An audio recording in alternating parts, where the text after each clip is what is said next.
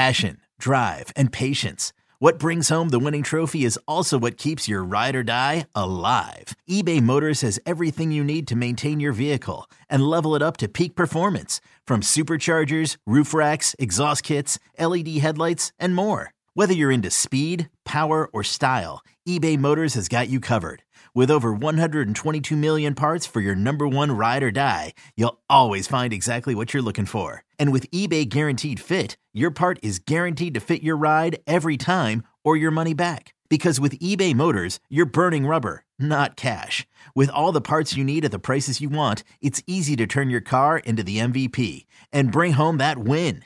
Keep your ride or die alive at ebaymotors.com. Eligible items only. Exclusions apply.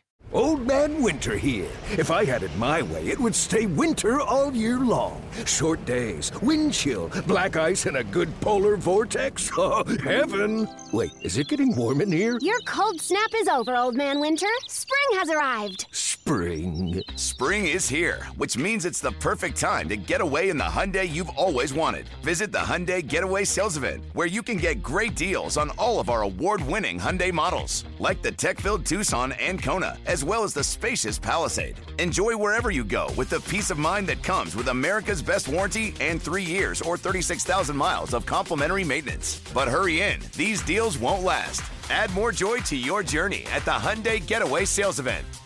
Now get 0% APR or up to $1,500 bonus cash on the Hyundai Tucson.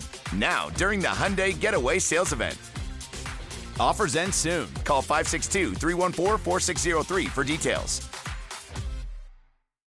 You're listening to Orange and Blue Bloods, hosted by EJ Stewart and Tommy Beer. Let's get to it, New York.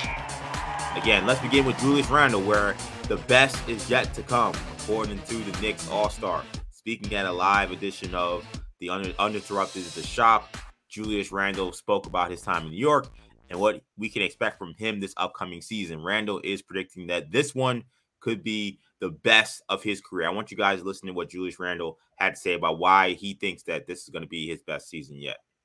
I was talking to my trainer about this today. We were talking about like prime years, right? And I feel like the prime is like when your mental and physical kind of meet. And physically, I feel like this is going to be my best year.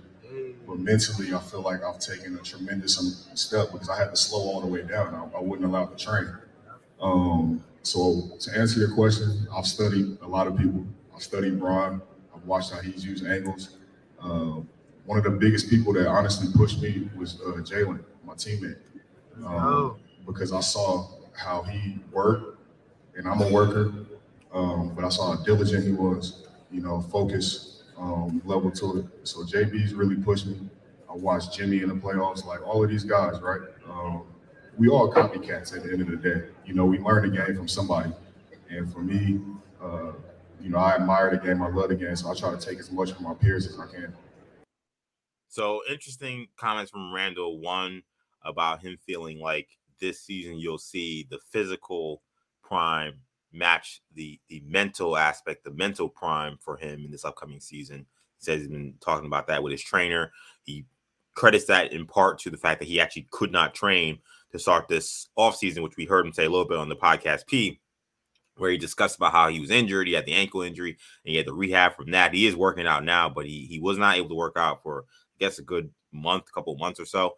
So he's crediting that. He also credits the film work he's gotten to do, not just on guys like LeBron and on Jimmy Butler, but then kind of harping on the lessons he learned playing with Jalen Brunson. Once again, talking about Jalen Brunson being, you know, the true kind of centerpiece for this Knicks organization there. Julius Randle crediting Jalen Brunson for understanding what it is to be a star in this league and what it is to be a pro. So interesting stuff from Randle. I'll ask you, Tommy, do you feel like this is possibly the best season you will see from Randle? Do you buy that notion from him? Yeah, I mean, listen, what he states is, it makes a lot of sense. A lot of great professional athletes have talked about kind of that convergence of, you know, when you're young, you have all the physical skills in the world. You can jump through the building. You can play back-to-back nights and have McDonald's in between games. And, you know, nothing really impacts you. And then at a certain point, you cross over and, you know, you're mid-30s, whatever. you know what you want to do, but your body doesn't allow you to do it just because you've gotten worn down a little bit. It's different, more difficult to bounce back from injuries, even minor injuries, etc. So that real peak of your career is that confluence between when you learn the tricks of the trade and the angles and the inside life hacks to being successful NBA player on and off the court, preparation, film work, all that other stuff, and you're still in your physical prime. So there's definitely reasons to believe that. That being said, it's hard to imagine Randle playing much better during the regular season than he did last season. I mean, you know, or even three years ago, you know, his first All-Star team, his first All-NBA team. You know, reminder, this guy's made All-NBA second team, All-Star, you know, twice in a 3-year span. Yeah. It's the only Nick in this millennium other than Carmelo Anthony with that type of resume. You know, he's been that good. And all those honors and accolades were deserved. So I think the Knicks right now and Knicks fans would sign up for exactly the numbers he posted, you know, appear in 77 games, you know, stay remarkably healthy other than the injury at the end of the season, show up night in, night out. You know, we've given him a lot of credit and he deserves it for keeping his body as always has really since the day he arrived, since that first season in fantastic physical shape. You know, rarely, you know, shows signs of exhaustion and he plays hard. When he does play hard, you know, he can continue it, you know, through the end of the game. That being said, the regular season is of, I don't want to say it's of limited importance. Obviously, the Knicks are not guaranteed to make the playoffs. They're not guaranteed to be a top 6 team, let alone a play-in team. But when it comes down to it, Randle will be he's at that stage of his career where he's proven what he can do in the regular season. Will he be able to transfer it over to the postseason? That's kind of, you know, what's on the table. We've seen this with great athletes before, whether they be quarterbacks or shortstops or, you know, goaltenders. You can be great in the regular season and win regular season awards. Some guys don't have the ability to kind of take it to the next level in the postseason, and that's kind of where we're at with Randle. Yeah, to me, Randle's comment about the mental and the physical, I'm almost more interested in the mental than the physical because, as you noted, I mean, he's in supreme shape. He's a workhorse type of player. He's very durable. So him coming in, being ready to play from a physical standpoint, that would not surprise me. I think when I think about best season of Randle's career, I don't know if numbers can tell me that. Right. You know what I'm saying? Like I don't know. Like he averaged 25 points, 10 rebounds on almost 46% shooting. I mean, that's a spectacular season on, you know, 34% on from three on 8 attempts a game. I mean, that's a spectacular season under almost any circumstance. I don't know if Randle's averaging 28 points is, again, good for even the Knicks. So I don't know if numbers will tell me that. I think what will tell me more if this is Randle's best season will be perhaps maybe better efficiency, but more so just even play and even accountability and leadership. Like that's to me that would equate for me a top season for Julius Randle. I don't know if numbers will tell me that. And as you mentioned, you know, the regular season maybe not being of inconsequence, but definitely not as important at this point because we've seen Randle play at pretty much as good as you can in a regular season. And when it came to the postseason, it felt like it was the mental part that really fell apart. Now he played injured during these playoffs, so right. I don't want to throw that completely out. That was definitely a part of it, but we saw lackadaisical attitude. We saw the inconsistent effort, and those are things that have plagued him pretty much since he got here. When he's gotten to postseason play, so for me, if Randle's going to have his best season, that would mean him having his best postseason performance. I don't know if that means the Knicks go in the first round. I don't know if that means the Knicks go to the conference finals or the NBA finals. But if Randle's going to have his best season, it means that he basically replicated what he does during the regular season in the postseason, where he's averaging that same 25 and 10 on 45% shooting. He's helping the Knicks win games. He's a monster on the glass. He's outworking everybody. Like if he shows me that, then I can buy it. But it's crazy. He's one of those players where from October to April, I won't care very much about how he plays other than hoping that it helps the Knicks win. But beyond that, in terms of how I feel about him individually, it's really not going to change anything because I see the same act I saw the last 2 out of the last 3 years in the postseason. Then this is all for nothing. It's a really good point, EJ, in terms of the stuff that's hard to quantify with counting stats. Right. You know, in other words, there's an argument to be made where he could average fewer points, fewer rebounds, fewer assists, and have a better year if he concentrates more offensively. You know, looks to set up Quentin Grimes and increase his 3-point production. It enables Josh Hart to kind of find ways on the floor and contribute offensively. Throws more lobs. Maybe him and Mitch Rob kind of, you know, work some high low post stuff that we haven't seen them. You know, Mitch Rob has, you know, shown a penchant for throwing some lobs. RJ Barrett rather has been able to kind of create some opportunities for Robinson at the rim. A little bit for Brunson. I'd like to see some more, but there's very little 4-5, and a lot of teams don't do 4-5, you know, stuff in terms of, you know, cross screens and things along those lines. Right. But again, it's that type of stuff where you look at the box score and he only had 22, 8, and 3, but he was 7 of 11 from the floor, got to the free throw line a few times, and, you know, had 4 hockey assists. You know, and locked down the opponent's, you know, power forward as well. Exactly. You know? Held Pascal Siakam to, you know, 3 of 11 shooting, right. Some of those lines. Boxed out, you know, so, and allowed Mitchell Robinson to get the rebound. Took 3 charges in a game, something along those lines. That's the type of stuff that, again, we know we can average 25, 10, and 5, and there are like 6 people on planet Earth that can do that in the NBA over the course of an 82-game season. So all the credit to him, but that is not what's going to separate him and take him to the next level in terms of respect and admiration from the fan base, Knicks postseason production, all that other stuff. It's those other things that might be more important in kind of the big picture when we talk about, was Julius Randle's season a success 10 months from now? You know, during my adolescent, you know, teen and, you know, maybe pre-college years, like a lot of kids end up having your favorite team, but then you end up having maybe a favorite player on another team or a second favorite team. I grew up as a Knicks fan, but I love the Dirk Nowitzki era Dallas Mavericks. Dirk Nowitzki is one of my all-time favorite players. So when I think about Dirk Nowitzki's career, he's had more points in seasons than the 2011 season. He's had years where he shot better from 3 than the 2011 season. But guess what? Dirk Nowitzki's best season of his career was 2011.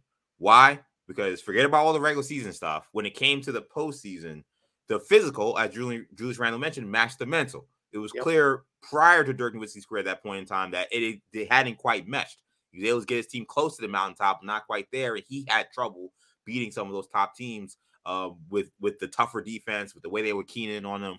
And it took Dirk time to get there, but eventually he got there. But it wasn't because of, oh, the regular season numbers. You know, Dirk had this great season. He had a very great season. He was an all-star again. But it was the postseason when he was the best player on the floor every time they played, whether it was against Kobe, whether it was against Kevin Durant, whether it was against LeBron and Dwayne Wade. He became the best player because he had finally match the mental aspect of what it took to win the playoffs. I know Steve Kerr, I think, said this about Isaiah Thomas and the Bad Boy Pistons, or maybe Isaiah said it himself. I think Steve Kerr was quoted though when they talked about, you know, why, you know, those Bulls teams couldn't beat the Bad Boy Pistons for a long time. You know, Isaiah said it was much more about the mental than it even was about the physical, and we were just competing on a mental level that was much higher than the Bulls were up until 91, when, of course, the Bulls swept the Pistons. And to me, like, Randle, when I've watched him in these playoffs, sometimes it feels like he's not competing at the kind of mental level needed to win these series. Like, you know, like, it's every possession matters. It's you got to run back on defense when you cause bad turnovers. You can't have lazy, kind of thoughtless type turnovers in key moments. Like, those are the kind of things that separate the good players from the great players. And what we've seen is Randle's been a great regular season player, but when he got into the postseason, when teams are ready for him, he has had a mental block. And it's easy to talk about it.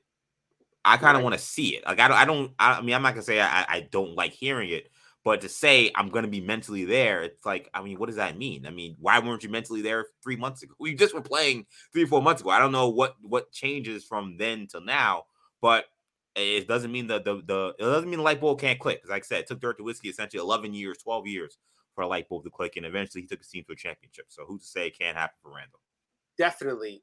One, that run by Dirk is underappreciated historically. That one of the best ever. Absolutely. That was incredible. Two, it's tough when you talk, you know, because Randle talked about how his mental was in the right place in the middle of this past season. And then we had that kind of swoon at the end of the regular season. And listen, mental health is such a difficult, you can't pin it down. My mental health journey, myself individually, highs, lows. So and I'm not performing in front of 18,000 people on a nightly basis. I can only imagine the stress and triggers that, and how difficult that must be, for a professional athlete. But that being said, it's you're right. It's the ability to, when the lights are brightest, is to play well, and not only play well, but play with effort. And it was just randomly, I didn't even really think about it much until you mentioned it. Sometimes on your Twitter feed, like a bot will like a random tweet from like 3 years ago. And you're just like, well, why did someone like this? And you realize like that's a bot or whatever. But one of the tweets this morning, like in my mentions or whatever, it was a thread of plays during that Miami series, one in particular where he just barely fights through his screen, like watches Kevin Love shoot a 3-point. You watch that and you're just like, what on earth is? And again, there was on the other end of the floor. It wasn't, obviously injuries played a part in his lack of effectiveness. But again, let's say you have 20 ergs of energy to give, like give just as much on the defensive end. There's throwing up the hands in half court and watching guys get layups, etc. Those are the things that until he cleans up that aspect of his game, it's going to be difficult for Knicks fans. And they're a knowledgeable fan base because they don't rely solely on statistics.